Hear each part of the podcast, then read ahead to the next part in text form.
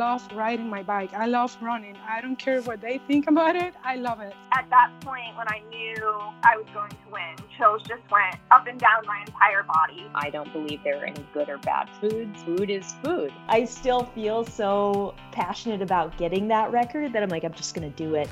As an athlete, I was like, what's my story or what's your story? What can you learn from it? And what can you teach people? Welcome to the Iron Women podcast. I'm Alyssa Godesky, and I am here with my co host, recently seventh place champion at the Los Angeles Olympic Distance Herbalife Triathlon. I think I said it right. Um, Haley Chura. Haley, congratulations are what are you doing with all of your fame these days? Seventh place champion. I really am just walking around with a sign that says that all over Bozeman.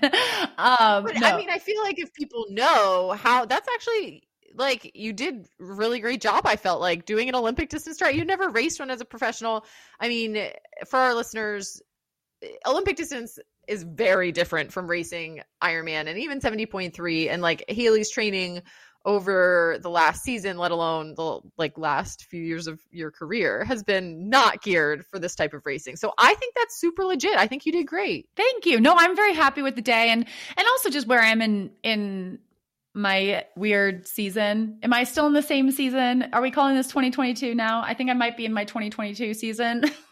it's like January 2022 right now for me. Or wait, maybe it's December 2020. I don't know. I'm trying to figure out when is Kona again? Kona slash St. George. Oh, when is oh, it? Right. May? Yeah. I'm like, yeah. So, okay, my goal right now is to be my very best on May 7th in St. George, Utah, May 7th, 2022. So it was kind of, this was a fun race to jump into. Like you said, I've been a pro triathlete for like almost a decade now, and I'd never done an Olympic distance pro race, and it was so fun, Alyssa. I hi- highly, highly recommend it. Um, you know, it's it it was still very hard, hard, and there were still parts where I was like, I look at the like sprint course turnaround, and I'm like, I wish that was my turnaround. but you know, it can always be shorter. But um, I I wasn't one of those people who was like, I wish we were we were doing this like four times. I once was enough.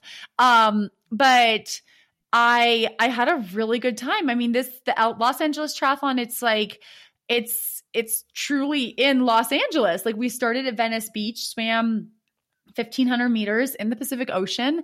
The breakers were terrifying to get through. I um I, I, feel like in the past we've had mailbag questions about breakers, and I was like, oh yeah, yeah, totally fine. I know everything about that. And I'm like, I'm not qualified to answer those questions anymore based on that performance. but um there were definitely moments where I was like, I'm never, I'm just gonna be stuck here at the at the shore. but, um, but did make it through. Um, and then watch sunrise come up over Venice Beach from the vantage point of the Pacific Ocean. It was like backlit. Wait, so you had to get in the Pacific Ocean in the dark? How dark was it? It was Tell like me. had just gotten to be light out. So I mean, I was not wearing like you could do this race with like clear goggles. Like I would probably okay. recommend non-metallic goggles for this race because it's it gets dark or it gets light. I think sunrise was like 7 a.m. and I started at 7:03. So Okay. Um, and the buoys in the beginning were they were like setting them out like as we were swimming. So it's kind of like um I think we just aim for that pier. But it, it it was fairly once you got through the breakers, it was fairly like peaceful and beautiful and nice. And it wasn't too cold. And like I said, backlit palm trees on the shore. I mean, it was just like magical. Like I just felt so lucky to be out there and to be a part of it. And um, I did catch a little body surf wave coming in, uh, which was fun. And it's also a little, little scary because you're like going so fast.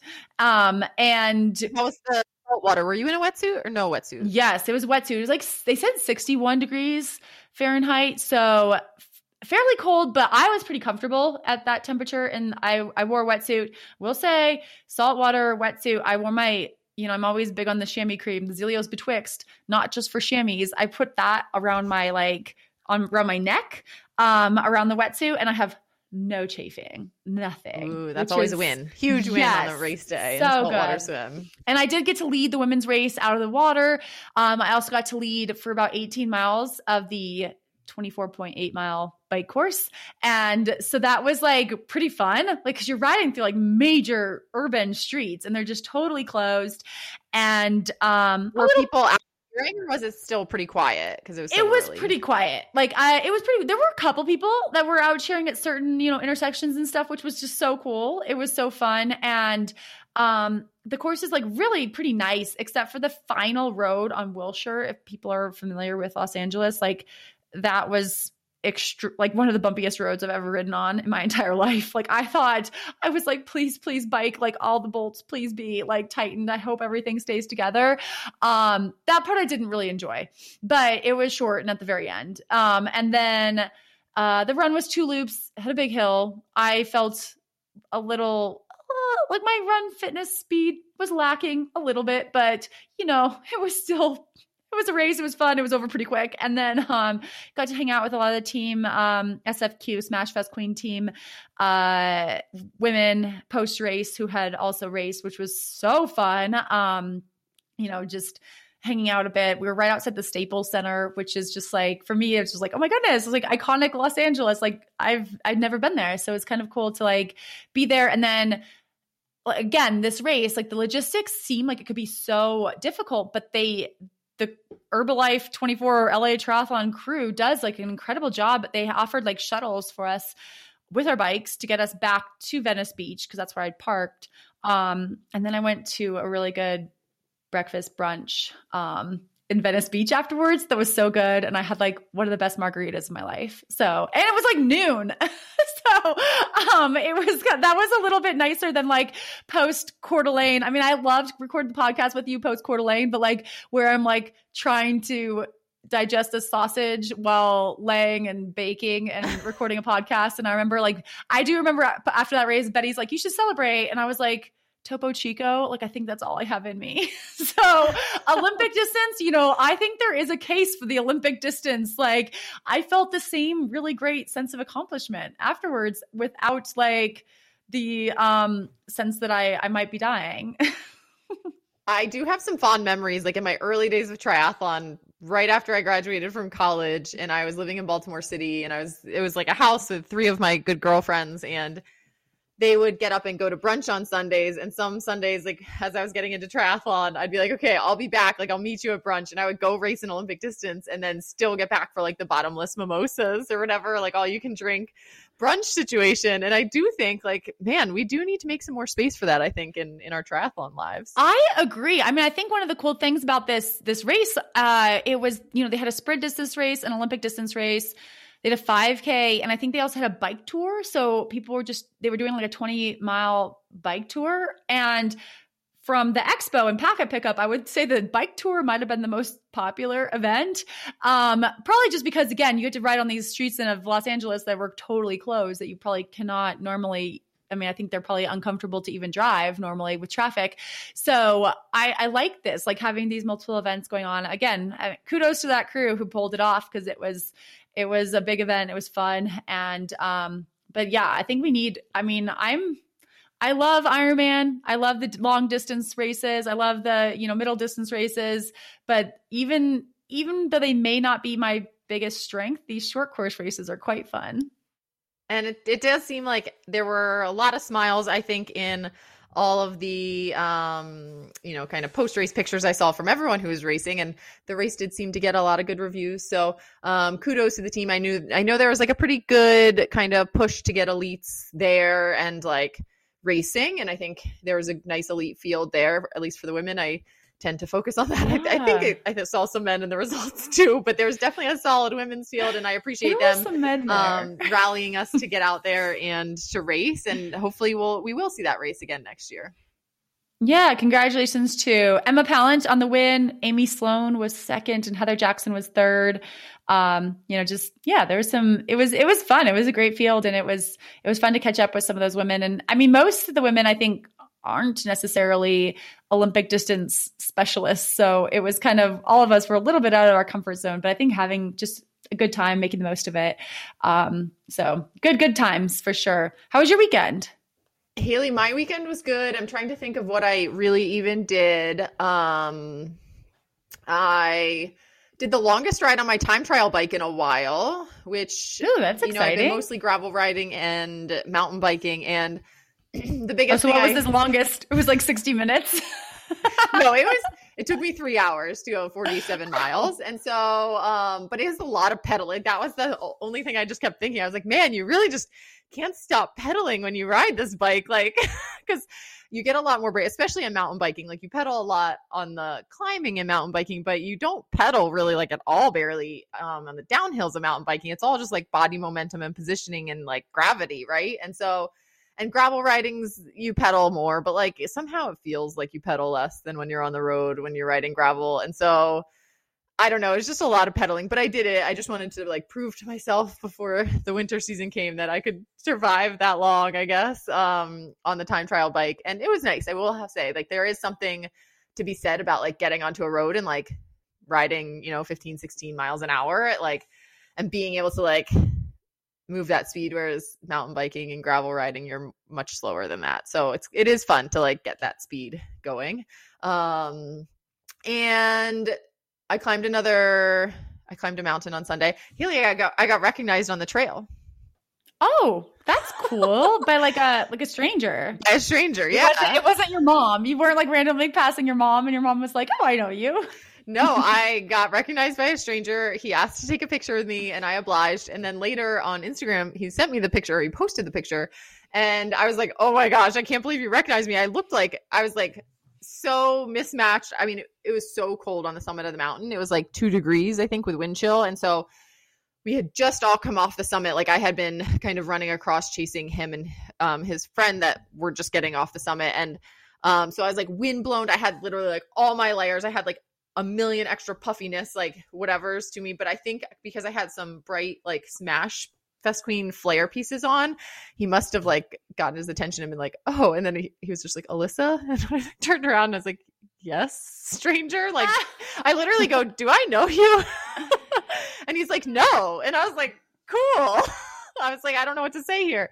And then he was like, oh, did you? He's like, you did the Adirondack hike. And I was like, oh, okay. You're you're a fan. So it's like, well, I did. Thank you for saying hello, I guess. And then he asked to take a picture. So that was fun.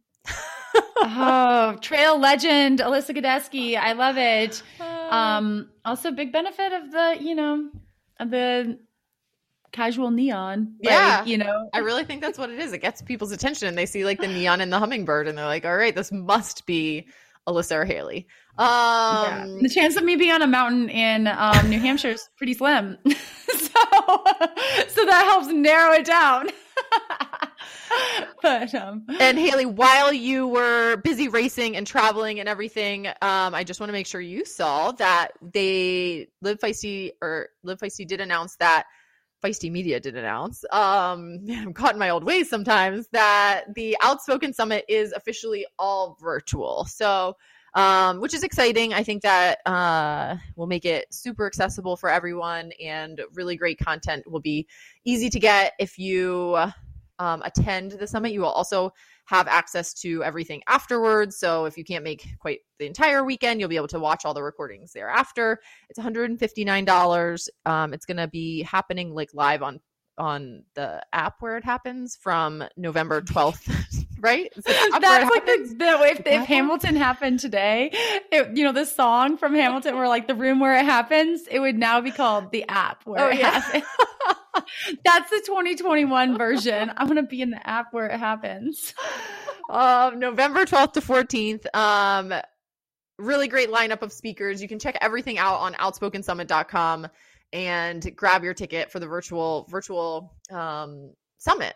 It's happening. Yes. all happening. And then those awards, the Outspoken Awards, you know, we were plugging those for nominations for a long time. I think by the time this airs, the finalists will have been notified, but I think everyone can watch those awards. Outspoken Awards they'll be live on Facebook on Saturday, November 13th. Khadijah Diggs, who was last year's Outspoken Woman of the Year, she will be the keynote speaker for that. And then they'll announce the winners. Um, and so thank you to everyone who did nominate people and congratulations to the finalists who we'll find out this week. Haley, we have, I'm really excited about this interview to bring to people. We have a returning Iron Woman guest. So, Ruth Brennan Morey has been on the Iron Woman podcast now twice. So, you can go back through our archives and find some of those old episodes. One of the um, highlights with Ruth was definitely when she was on our panel at the live Iron Woman recording in Atlanta, Georgia, where we were recording prior to the marathon Olympic trials, um, where your favorite Haley Chura was also running there. Um, Sarah Bishop was there. It was you three on the panel, right? Am I? I'm not forgetting. Okay, yes. So Yes. Um, no, that was right. Back in February of 2020 when we were all Yes, young and yes. naive. So we brought Ruth back today to talk to us because she just launched RBM Performance Coaching, which is a mental skills performing performance coaching um, business where she is helping athletes of all ages kind of fine tune those mental skills. Um, in her professional triathlon career, Ruth was a 70.3 champion. She was on handful of podiums at 70.3 distances. She was second at Ironman Chattanooga one year. She raced 902 at Ironman Arizona. So she clearly knew her way around triathlon. Um, she her background is in soccer, so and obviously she was a U.S. Olympic trials marathoner. So Ruth has that athletic background, which we know, and I should have introduced her actually as Dr. Ruth Brennan Morey because she also has a PhD in counseling psychology. She has a master's degree in athletic counseling and sports psychology, and then she has now a mindset coaching certification certification from Positive Performance Mindset Coach Academy. So, whew, Haley, clearly Ruth has the whole package of the mental skills plus the athletic skills, and we are so lucky that she is putting them all together to bring to people um, this new business of hers. And we talked to her all about it right up next. Hey, Haley, it's officially fall, and I am drinking my Nuun hydration immunity. Haha, Alyssa, I love a good pun and a good warm fall beverage. But can you tell me a little bit more about this new Immunity 3 product? What does the 3 stand for? It stands for vitamins, electrolytes, and prebiotics, the three keys to staying healthy and hydrated this season. Nuun Hydration Immunity 3 comes in mandarin orange and superberry flavors, and all Iron Women podcast listeners can get 30% off Immunity 3 and the whole line of Nuun Hydration products by using the code STAYFEISTY at nuunlife.com. The Iron Women podcast wants to give a huge shout out to Orca Sportswear for their continued support in 2021. As someone who isn't a natural born swimmer, my choices for swim gear are super important. Orca has me ready to battle for every second I need in the water with the open water, triathlon, and swim run wetsuits. They also have safety buoys, goggles, cold water caps, and booties. You name it, they have it. The code IronWomen15 will get you 15% off, so head to orca.com today and let's get ready to swim in 2021. Hey everyone, this is Dr. Lisa Ingarfield, co founder of the Outspoken Women in Triathlon Summit. We are really excited to announce that the Outspoken Summit will be returning in 2021. This year has created an opportunity for triathletes to get back in the blocks and start to rebuild triathlon to create a more inclusive and welcoming space for all. Join us from the 12th to the 14th of November as we host a virtual summit to connect with like minded women, center women's equity in the sport, hear from industry leaders, and develop leadership skills related to our roles in triathlon. The summit will provide a rich forum to develop strong voices, inspire others, and advocate for change in the sport we love. For more information and to sign up for the event, go to outspokensummit.com. We hope to see you there. Ruth, welcome back to the Iron Women podcast. Thank you so much for having me. I appreciate it, guys. So it has now been 20 months since we talked to you the last time at our live event in Atlanta before the Marathon Olympic trials. And in those 20 months, we've also been going through a little thing called a global pandemic. So I'm sure life hasn't been just more of the same, kind of, right? It's been kind of crazy for us all. But let's start with Ruth, the triathlete. You know, what has happened since March of 2020 for you? Um, since March of 2020, things have been um, kind of in a, it, has been a complete shift of my mindset um, and my just overall daily goals. Um, I have been in maintenance mode for the past two years, it feels like um, a year and a half. And it's really when I am exercising and going out for a run, it is not to achieve a major goal. It is just to maintain my mental health um, and make sure that I'm just um, staying healthy, uh, staying on top of um, my physical health, mental health, but um, um, also just enjoying the process. Uh, it's kind of one of my one of the times of my life that I have not had a major goal to shoot for yet. I'm kind of getting a little antsy. Um, so that's I've been in maintenance mode in terms of my um, uh, seeking out goals and things like that. And was that kind of induced by the pandemic, or was that something you kind of had planned to take a little break and take take a step back anyway after your race in Atlanta? It was pandemic related. Um, I I just never I felt like you know the the lockdown was hard for all of us, um, but I just didn't feel like I was in a major rush to to get back at the same time. Um, I mean, I had achieved with Haley, you know, our greatest dream of 2020, which was to run the Olympic trials, and that was just so much fun. But um, but I was I was just monitoring kind of how I was doing on a daily basis, and um, you know, it was just there was such an unknown during the pandemic for all of us that um, I wasn't one to just be waiting for that next open race to come up or and then to be disappointed by it. Um, and so i have felt like I at this point of my life, I really need kind of a major goal to set my soul on fire and to really get me out of bed and to um, and to strive towards something um, that's that's you know a big race. And so I could have done little local races in the last six months, but it's just not um, it's not the same of then having just one major race to kind of shoot for and put everything into it that was a very special experience in Atlanta. I do remember, I mean, start, standing on the start line with you was just one of the coolest moments of my athletic career. And, and then we had such big crowds. And then we went to like isolation lockdown. it was such a wild, wild experience of life.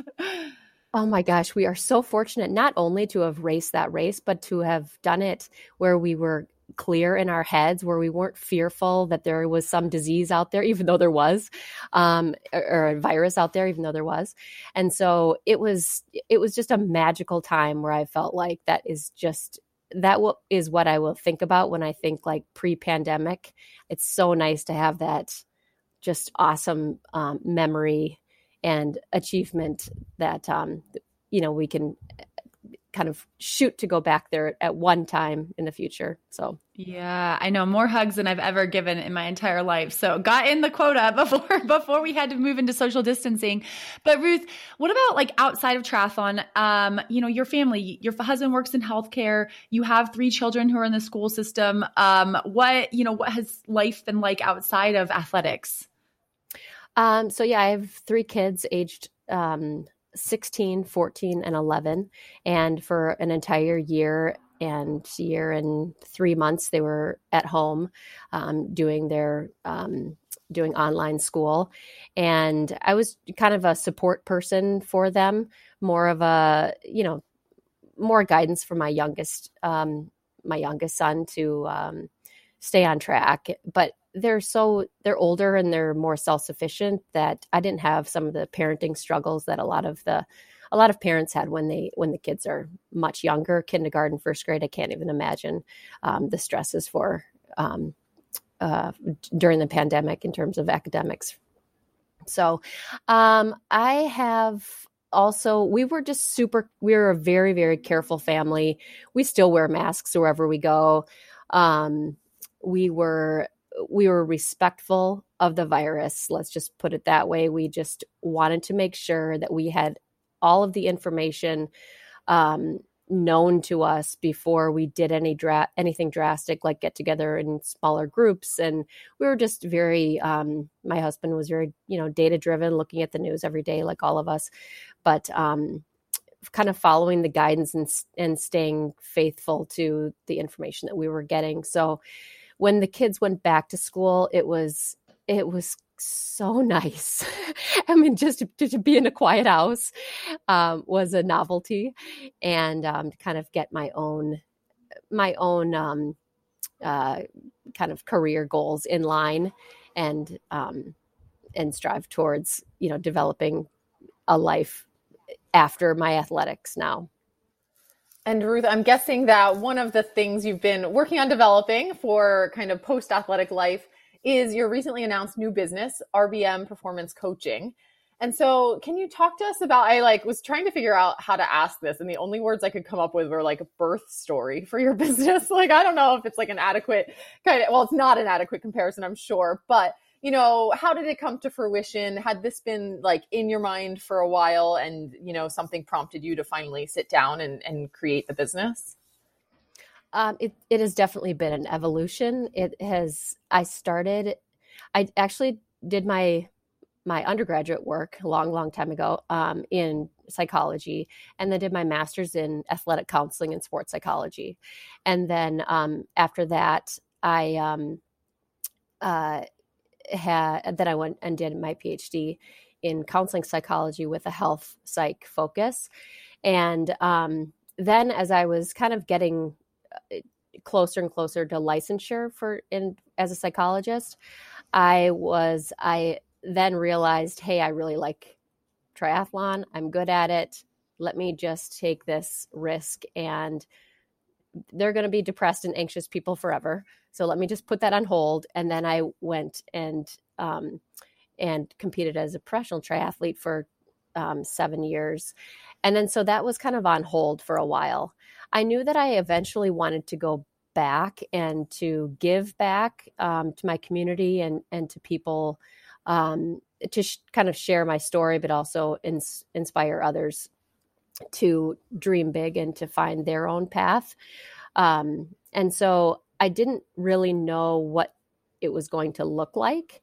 And, um, but I just kept on being led towards, um, towards how do I set myself up in such a way that I can impact as many people as I can um, but really develop relationships at the same time. And so I was asked by one of my triathlon sponsors, which is Active PT, and they, um, um, one of the owners, um, asked me if I could be kind of their mindset coach for one of their active their physical therapy um, run packages. So they would do strength training, um, injury prevention, uh, training programs, nutrition, and then I would be kind of the mindset coach.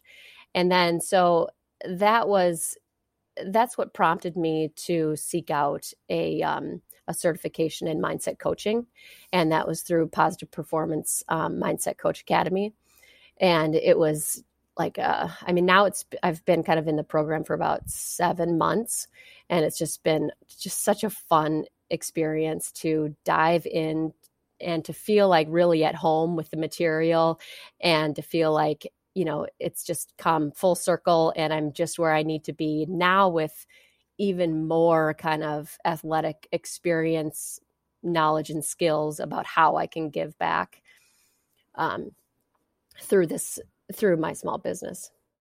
It's so interesting to hear you talk about this physical therapist who who brought you in because I remember when I was in physical therapy years and years ago after an injury, um, my PT was talking about how so much of her job was psychology.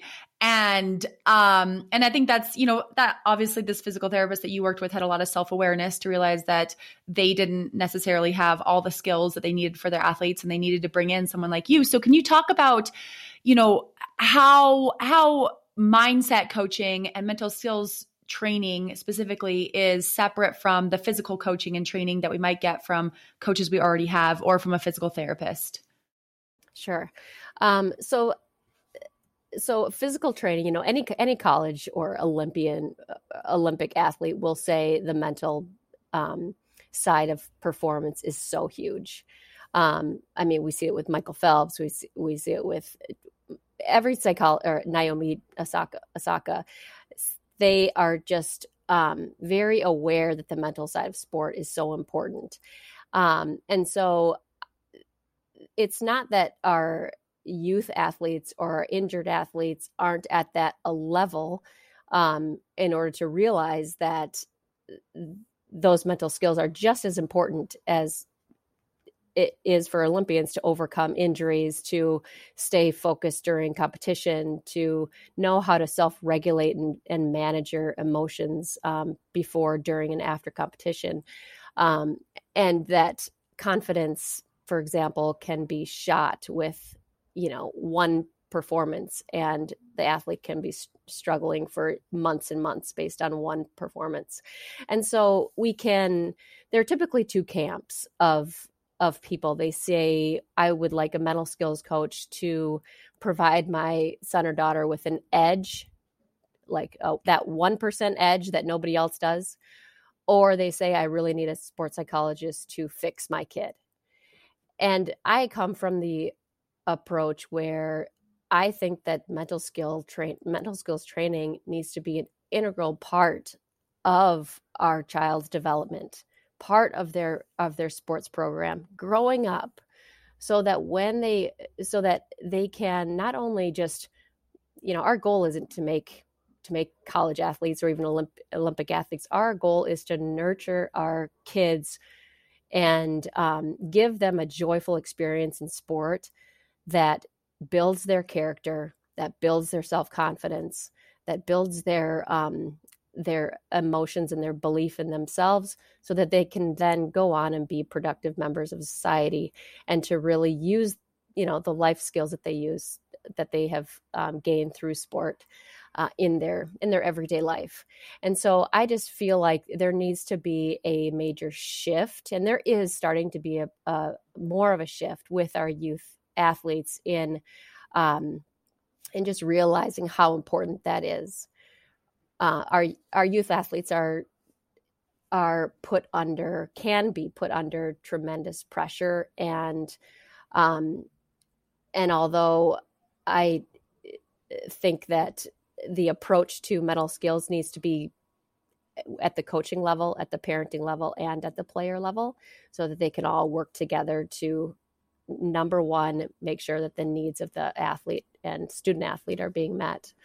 So there's, I have heard from my physical therapist that, um, that they are kind of like a therapist, a psychotherapist in their when they're working with with people and it's you know it's they realize their competencies end at one point and um, they like to have a referral source now can you tell us a little bit about what the biggest limitations you would see surface from athletes that aren't proactive about their mental skills training? You know it, it almost sounds like and this was kind of something I, I hadn't really thought of before but some of the limitations actually might trickle into their everyday life versus just their athletic career as a you know as an athlete. Is that yes possible i guess it sounds like i think for sure i think you know sports are just a little microcosm of the, the big picture in a, in a child's world right um, you know if they have the skills to be able to bounce back from mistakes on the playing field. You know, they shank a ball over the net or miss that last second uh, three pointer. Um, how are they able to then rebound um, in sport? It's directly, you know, transferable to what happens when when they, you know, get a, a disappointing grade on a math test. Or um, how are you able to um, reframe that experience to be one of a growth mindset and to um, to have a sense of control in your life that your destiny is um, is very much a part of your your in your control but it's also part of this evolving storyline that you have. And I like to work with athletes and especially young athletes in that they are a character in their own story and they can decide what they do in this chapter the next chapter and the next chapter. And it's not always going to be a um, an easy flowing story because those aren't really the stories that we like to learn about. We want to learn about adversity. We love seeing and reading about courage and overcoming hard things and seeing that character grow through um, through difficulty. And so as i never when i'm working with an athlete i never just keep it within the sport realm. It has to go outside of the uh, the sport arena because that's really what the ultimate goal of youth sports is is to have people who can develop these amazing character skills for life and I know this company and your business is is fairly new, but I'm curious about like who you're working with because I know that you, you offer workshops and one-on-one training. Are you working mostly with children, or is this something that and you know someone in there a 36 year old could uh, could inquire about as well? It's funny that it's really funny that you ask that because it since since kind of launching the the business, I've had more adults than kids or teams come to me and say, I really need your help. I just got done with a surgery, um, or I um, am, am having a poor relationship with my sport. How can you help me just regain that joy? And so, you know, it's, it's important that we know what where our strengths lie and that our niche doesn't become too broad in that you're just kind of being a generalist but you want to be able to if you have the skills that can help a lot of people um, it's hard to say no to clients when you know that you have that you can teach them things that will really help them with their goals. But it's um, i think it is going to take discipline once it grows to to be able to kind of just um, limit yourself to the youth population or a particular population. So right now I am working with some adults. Um, and, uh, and so, yeah, but a few sports too. And I love working with girls in particular. Um, but the boys are great too. So and on your website, you also break your mental skills into, I think, three three areas. You call them foundational skills, pre-competition skills, and competition skills. So these sound like things that, again, any age, um, any ability can can be thinking about. So can you run us through those three pillars um, of the mental skill set, and and maybe from a perspective of a triathlete? Oh, sure. Um, so the the foundational skills for a triathlete would be all of the skills that um, that you would need on an everyday basis to get up in the morning to go and um, to you know make your way to the pool um, to plan ahead to set goals um, to have kind of a a um, um, character growth is character is a huge part of my program. And so uh, but character is value based right? So i can deter- i can tell you what my top character traits are as they are valued but somebody else might be completely different. And so we build on someone's character traits so that they are in line with their behaviors as they are as they're training. So say my character traits might be you know fearlessness, ambition, um, and uh, resilience. Well, I keep those at my forefront and keep developing those and create experiences that make yourself live those traits. Uh, then they build on themselves and become more, res- you know, stronger throughout your train for your training and also for your competition. Um, and then you have pre competition skills, which might be um, imagery, mindfulness, um, it might be self talk, affirmations.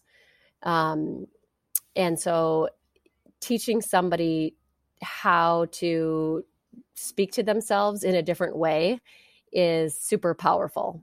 I mean, the things that we say to ourselves can be quite negative you know we have 60,000 um, thoughts running through our head every day. And um, to keep those mostly positive two thirds positive is kind of the the golden rule.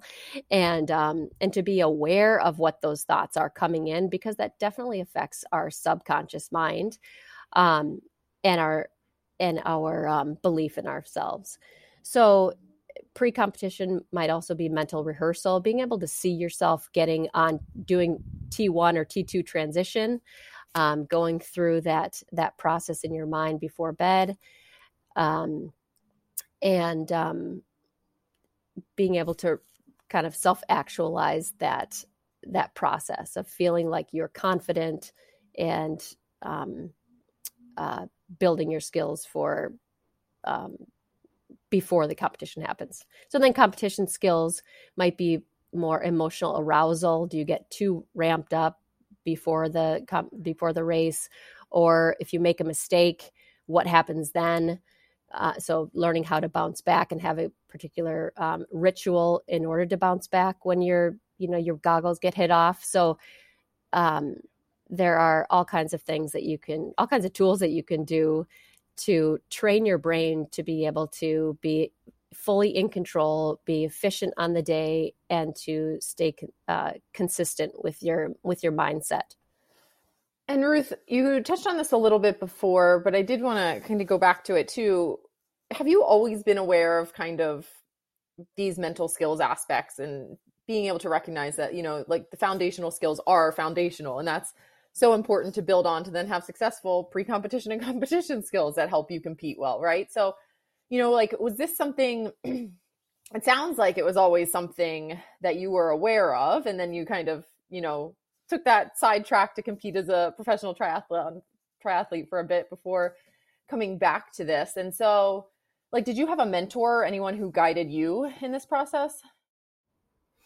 Um, I think you know, I have I have failed more than I have succeeded, and I think along the way we I have had mentors who have helped me through those particular times. Um, there have uh, there hasn't been one mentor throughout you know the the years, but several along the way that I cherish so much. Um, but I think uh, as I went, I went into I did my master's degree in sports psychology, athletic counseling, and my my master's thesis was on uh, differences between non-elite and elite self-talk in marathon performance. Um, and so I went to the Boston Marathon and sat in the in the um, in the expo and just had 350 Boston marathoners filling out all of my um, my questionnaires, and then I went into to the New York City Marathon and collected, I think, hundred different elites in that race. Somehow, I I got up to the the the elite hangout, so I got all this great data. Um, but so th- from that point, I was that was like a a really great learning experience for me. But the way that I got into self talk in the first place was because my self talk as a sophomore in, in high or in college was terrible. Like it was, it was just terrible. My confidence was shot um, just because of the self dialogue that I had as a as a sophomore soccer player at Wisconsin. Um, and it wasn't until you know a friend of mine who who you know was just an awesome athlete and played on the national team, played on the World Cup team in China, and she she helped me understand just how important self talk is. Um, and not just this Pollyanna self talk, but it's more belief and deep, um, deep self belief self talk. So there's a big difference, um, and and how that affects your performance. I'll never forget um, my friend Marci Miller. Her name is Marci Jobson now, but she's a um, was the coach of Baylor for a while before her husband um, started. He became the head coach, but um, she we were at practice one day and during this semi-professional team that I was on, and my head was just completely in the gutter. Like it was, I had all-time low. I had, I was I wasn't completing passes because I was scared of failing. I was scared of making mistakes. And so it was it was like how do I not mess up rather than how do I succeed when I was on the field. And she comes over to me and she looks me in the eyes and she was like, "Ruth, what is going on with you?" And I was like, "What what do you mean?" And she said, "Look me in the eyes right now and repeat after me." She said, "I am the best soccer player out here." And I said, "Okay, Marci, I'm the best soccer player out here." You know, I, we were playing with this Canadian national team player, Charmaine Hooper. Um, Marci was eh, amazing. A couple other people on, that were playing um, on the national team at that time. And I'm like, okay, I'm the best player out here. I clearly wasn't. But then she said, no, look at me in the eyes. Say it. I'm the best player out here. And I'm like, I'm the best player out here. She goes, say it like you mean it. It was like one of these great sport moments, and I'll never forget it. And, and then at that moment, I said, I am the best player out here. I looked in their eyes, just fierceness in my eyes. And in that moment, I believed it. And the rest of the practice, I was on fire. I was going to slide tackles. I was winning the ball. It was like night and day shift with my mentality and my mindset. And it was like, holy buckets. She goes, that's after practice. She was like, that's more like it. You know, I think I took her out or something. Um, but it was like I, I always tell that story to people that I am giving workshops to or or talks to because it's so powerful. What you say to yourself creates who you are, um, and I think that that's just one of the, you know, that's just one example of daily talk that we don't even realize that we say to ourselves. Um, and so, really having that awareness in your forefront of what is the quality of your of your self dialogue, and what what do you say to yourself? Most people don't have that realization. So i help extract that from people and then we we we tinker with it from multiple different angles. So it's not just challenging your thoughts but what do you do when your thoughts come in and you don't and um uh and you feel like they're going to hurt you or you feel like you have to act on them can you have that pause or that mindfulness to just let them let them pass through your mind like clouds in the sky as as though they're they won't hurt you. You don't have to act on them. Um so it, long story that's a really long answer but it's um it's an it has been an evolution and there has been you know mentors along the way for me um that i'm so grateful for and I'm assuming from that story that your research did show that there was a difference between the self talk between elites and non elites. Yeah, and it's not necessarily that uh, non-elites don't believe, right? It's just that their their quality of their self-talk is different. So elite um, marathoners tend to have more it's called associative self-talk where you're the the person is constantly um, monitoring their body sensations and their pain sensations and their respiration, their muscular tension. And it's kind of like this um, they go from head to toe and think, you know, loosen up your face, keep your arms loose, relax. This is good breathing. So they're always in touch and associating um, their effort with how their body's feeling. Where we've we found a lot of you know non elites, and this isn't my. Uh, we took one kind of angle of this already existing literature from um, a guy named uh, uh, Dr. Um, William Morgan at Wisconsin. And um, he, uh, non elites tend to use dissociative strategies to kind of overcome their discomfort and their pain, like one more mile, or there's a cheeseburger at the end, or there's a beer at the end, just keep going. Um, and so there's all types of different uh, self talk. But in order to get through a difficult discomfort, we externalize as as non elites and we internalize as um, as elites. That's the tendency. Oh, I've definitely done both of those. yeah. And I will say, I think I, when I'm at my elitist, I'm probably doing a little bit more of checking in with my body. And when I'm having a little bit of a rough day, I'm uh, thinking about that cheeseburger. Um, you you touched on this a little bit earlier, though, Ruth, about the pandemic and how that is this big thing that all of us have gone through the past more than eight, almost two years. Has that changed? You know, have you seen that in athletes, like how they're approaching mental skills? I mean, you mentioned it yourself, like not having races that are, you know, probably going to happen. Like it, it makes things a little bit harder. Yeah, I think um, what we're what the research is showing, and this is out of the Aspen Institute um, of Sport and Society and um, Project Play, is that there is people are hesitant to go back to sports um, youth in particular, and um, it's and that has shifted for a lot of, of a lot of kids for a number of reasons. Um, one being they are finding other things to do. Uh, another thing is they really like unstructured play versus structured play.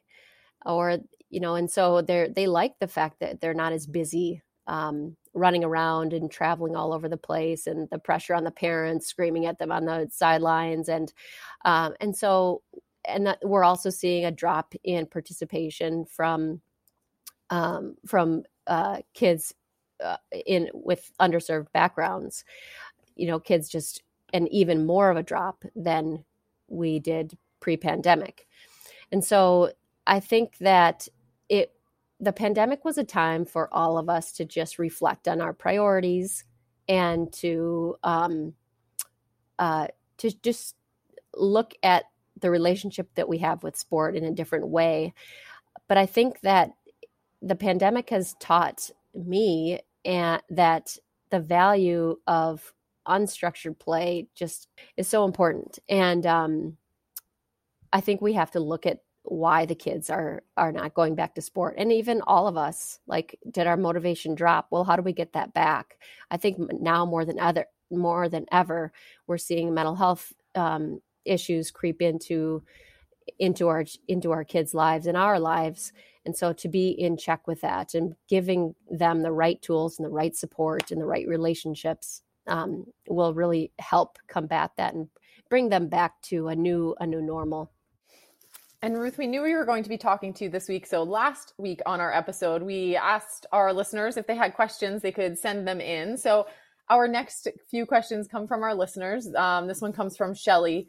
And she wanted to see if you had any advice for balancing kind of bigger or longer term goals with short term or immediate term training goals for an athlete who's maybe injury prone or coming back from an injury and they need to build up slowly. So kind of sounds like how to not be chomping off more than you should be um, as you're you're building up to some big goals that you've been dreaming up. Yeah, I think that uh, I think that a big goal is is really helpful for us to kind of set the compass and to eh, have that that goal in sight but our daily goals are like bricks in a brick house. They are our building blocks to make this great big house. And although you might not, um, so the process, the everyday process goals are so important um, to build on top of one another. I think people are really not i've found in the last six months just talking to people they're not very good at at writing down their goals and um, and kind of have vague goals of what that dream goal would look like or why that is important to them. I think that a reflection on your why frequently, frequent re- reflection is critical to maintaining that motivation and that drive forward. Um, I think that a lot of people say, well, um, that's just something that I want to do. Or I don't know, I think that that would be really neat to do an Ironman. Well just because it, would be really neat to achieve it it it will not kind of your goal won't be realized unless you truly engage your the emotional part of why that goal is so important to you and constantly revisit it day after day after day after day with emotions and images of you at the finish line and why that's important to you so um, when I'm working with athletes, I very much go into their why um, and and stay focused on process goals. Shelly also wanted to hear about strategies to manage race anxiety. So, does racing more frequently help, or are there ways that you might suggest she channel her nerves into positive energy? Um, yeah, so there are a lot of different ways to to manage our anxiety. Um, I think um, number one, there's a lot of different ways. Number one is making that race as predictable as we can. So learning as much information as we can about that race, um, going and you know doing a walkthrough of the of the course is really important. But from a mental uh, training standpoint, it's important that nothing is new on race day, as we all know, and that all of these the skills that you can learn the race day skills are practiced every day uh, in training. So I teach a lot, like I've said, of of mindfulness and how to kind of um, how to manage manage our emotions. You we have a um a kind of a a point of our arousal that we perform best and that's not like too low of a, an arousal level and it's not too high. It has to be somewhere right in between. Uh, and so learning what that is for each individual is important and you can just say what on a scale of 1 to 10 when do, where do you perform the best? For me it would be about a 7 um, that i would perform my best. And then if i'm feeling too low or too relaxed how do i get myself up to that point and then if i'm feeling too hyper or um, or anxious what skills do i do to get back down from a 10 to a 7 so i want to keep that target as a 7 but then monitor where i am right now. So with if i was at a 10 i would um, focus on deep breathing. The greatest thing about your breath is that it's always with you. So i love um, giving athletes the challenge of trying to breathe, for example, from one to 20, and you breathe in, count one, breathe out, count two, breathe in, count three, breathe out, count four, and then up to 20. Up to 50 is very, very, very difficult. But once you're there, you can't, and you're doing that process, you can't, your mind can't uh, wander or it can't get into, um, you know, other distress you're fully focused on what that breathing feels like. And so that's one way that you can that you can do that. But again it's not just going to work the night before a race. That is continual just 5 minutes to set your mind right every day. That is it's a part of your training process making sure that you've done that breathing before. You know how to relax yourself to that to, back to that 7 um another thing that's really helpful throughout your training again five ten minutes a, d- a day is easy. We sit on our bikes for five hours. We can definitely spend five or ten minutes with the mental training part of our of our um, program. Um, but to visualize in your mind's eye what that day how that day will unfold and to be able to see hear feel touch smell what that day is like and just to go through that brings more certainty to our day. And you can always throw in what happens if i if my the back of my wetsuit gets pulled down?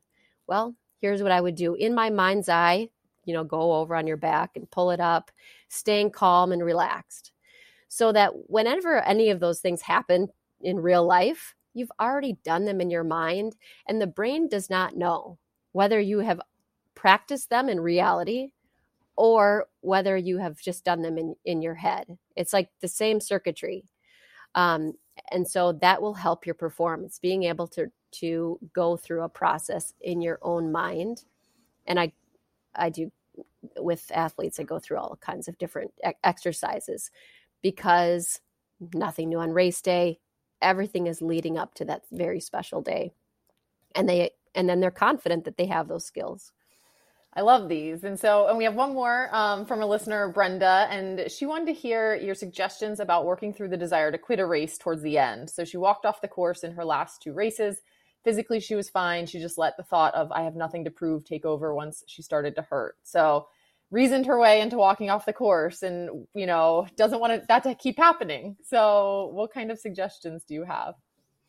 It is stopping a race. It, uh, is it makes sense, doesn't it? Like we're going through so much distress, pain. Like why wouldn't you want to stop, right?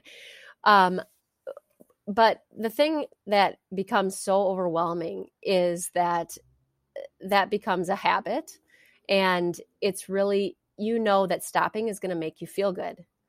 It's going to make you feel better, short term. Long term, it doesn't and then you start regretting and having shame and you know it, it all then your emotions spiral. Um, but one of the athletes that i work with now we've worked a lot on just acceptance in that moment and having full acceptance of um, of the sensations that are happening to you right there. Our our our mind stops before our body stops and so when we have one of those feeling, one of those thoughts of, um, I really want to stop, instead of actually stopping, you just notice and you bring to your awareness that your attention of that thought, I want to stop. and then like a like a luggage revolver or uh, revolving you know luggage uh, track you just see the piece of luggage come and then you see it go and you keep running it's the you don't judge the fact that you're having that thought because oftentimes we think of thoughts as facts. And we think oh i'm a miserable person if i drop out. And we think of that as a fact. Or i really want to stop. I need to stop now. I mean if you're you know sometimes we do need to stop and that's a safe thing to do but if it's a mindset thing rather than a physical thing that that's different. Um, you can practice mindfulness in those in those times or you can set, set uh, small term goals. Let me just make it up to this next aid station. Let me make it up to um, this next mile marker. Um, but that's a very it's a it's a difficult but um, it's difficult kind of um, uh, issue that can be overcome for sure Ruth, these are this is so good. We know we're taking up a lot of your time, but I wanted to ask one other quick um, point you touched on was that you work with parents, coaches, and players. And so far, we've you know we've been focused mostly on players or athletes. And I just wanted to ask about you know when you work with parents or coaches, what is that perspective like? Um, I am also right now. I'm a um, uh, a coach. Uh, I've been coaching my daughter's soccer team for eight years, and um, soccer's my love, and that is what I um, what I love to do. But I approach each season with a very clear expectation for the parents and a very clear um, kind of team approach with the parents. I don't think that it, a team is is players plus coach equals team. It is players plus coach plus parents equals team. And we oftentimes, you know, we rule out parents thinking that they're going to be difficult. They're going to be screaming at us.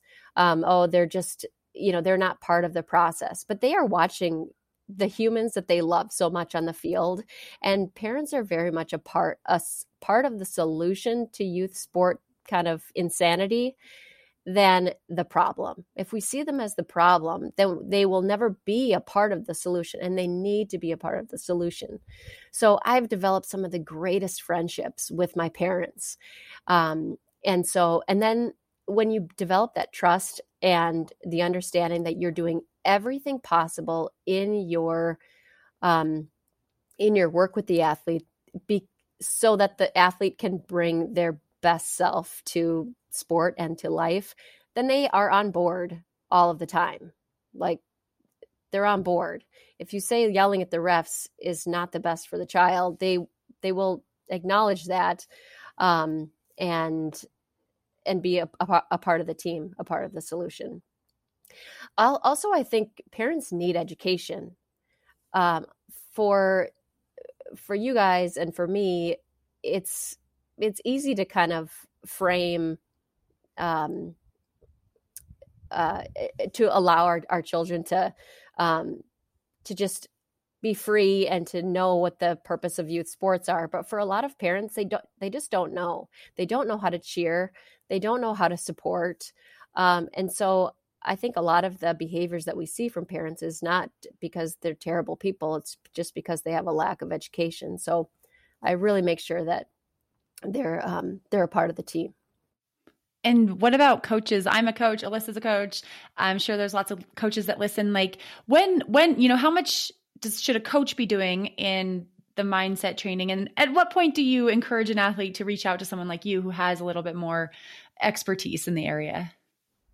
Yeah, I think um, coaches definitely serve a uh, serve a purpose with mindset, and um, I think some coaches are just kind of naturally if depending on the experience that they've had as athletes um, you know are naturally able to infuse some of these concepts with their with their athletes like character building um, and um, and some mental skills. But some I, th- I think that some coaches just feel like it's beyond their their role as a coach um, as they're training the physical piece. And they want to kind of separate themselves from from the um, the psychological or emotional side of of sports. And I think a great coach knows what their limits are, um, and is able to to refer refer their athletes when when they see that it's beyond their capability or interest, right? Well, Ruth, thank you so much for your time today. I think we easily could fill another like hour or two with more questions about all of this. But um, you know, where should people go? We will link to your website for RBM Performance um, performance coaching at the in the show notes. And is that the best way to use? You know, I think there's a contact form on the website to get in touch with you. Yep, I also have a Facebook page, um, RBM Performance Coaching, and um, you can catch me there too. But be in touch. Thanks so much. This was fascinating and always fun to catch up with you, Ruth. Thank you so much, Haley and Alyssa. Haley, have you ever realized that skincare is an all season job? It really is, Alyssa. Winter can be just as harsh on my skin as the summertime sun.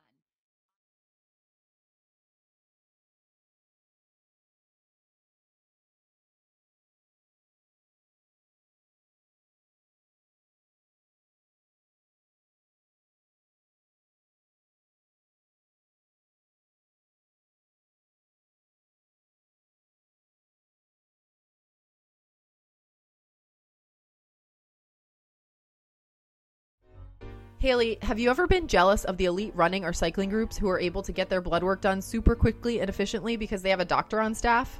Yes, I have been jealous. I have a great primary care physician, but I'll admit, sometimes I'm curious about certain blood markers in between my annual doctor visits.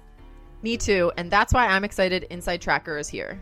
Inside Tracker is on demand blood testing. You pick your plan online, schedule your blood draw appointment locally, and get your results within a few days. My favorite part they don't just give you data, they provide you with nutrition and lifestyle tips too. For a limited time, Inside Tracker is offering our listeners 25% off of their entire store. Just go to insidetracker.com slash ironwomen and get started. Haley, we just recorded with Ruth, and I feel like she had so much good information. I can't wait to actually like re-listen to this episode and kind of make sure I'm fully digesting a lot of the kind of tips she gave us and insight. I think one of my favorite that's sticking with me right now is we talked about those like three pillars um, for mental skills, and that first one is foundational skills. And I really thought it was interesting. I liked what she had to say about incorporating character into those foundational skills and like what is important to you for character building um, and like how you want to be building that through your athletic goals as well. I think that's really interesting. And as a coach, that's definitely something I have taken away and I'm going to like think about how I can incorporate that as I as I work with some athletes. Yeah, less to incorporate as a coach, less to incorporate as an athlete and as a human in the world. But big thanks to Dr. Ruth Brennan Morey for coming back to the show and sharing so much of her wisdom with us.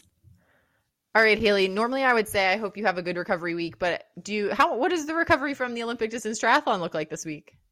Oh gosh, Alyssa. Well, I will tell you, I'm shockingly tired. For, I mean, you could say I only raced for two hours and 11 minutes, but I, I again, my fatigue levels are suggest, you know, maybe it's the same as anything. And then, um, earlier this morning I had a bit of an allergy issue with I think related to my goggles. So I feel like I need all the recovery. I don't know.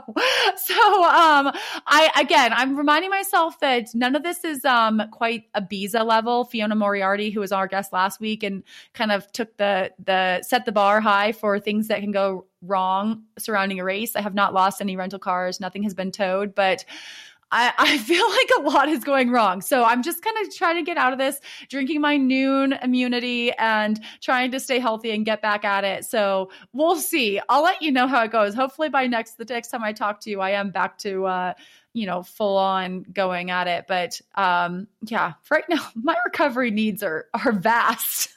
well then, yeah, I think you definitely need to take care of that. Um, for our listeners, you can get your Haley's talked about a couple things today. The Betwixt chamois cream that she used on her neck for the anti-chafing, uh, which is brilliant and definitely a great use of Betwixt. Um, in her race, she also, you know, the Nuun that that we've been drinking nonstop. I think I always am drinking my Nuun immunity, whether I'm traveling or racing or not. Um, but you can get all of the information on the companies that support our podcast, like Zealios Skincare and Nuun Hydration at in our show notes. They're there. So just check the show notes, support those companies, use those discount codes, and be more like be more like Haley. yeah, be like Haley, drink Nuun Immunity. It'll help for your allergies. Bye, Alyssa. Have a great week. Bye, Haley.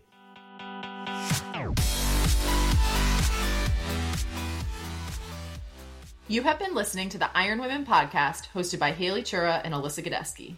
Iron Women is a production of Feisty Media and is edited and produced by Lindsay Glassford. Head to livefeisty.com to find more podcasts, events, stories, and fresh perspectives. Thank you to our sponsors, Nuun Hydration, Zealios Skincare, Orca Sportswear, and Inside Tracker. You can find all websites and discount codes at ironwomenpodcast.com. Thanks for listening.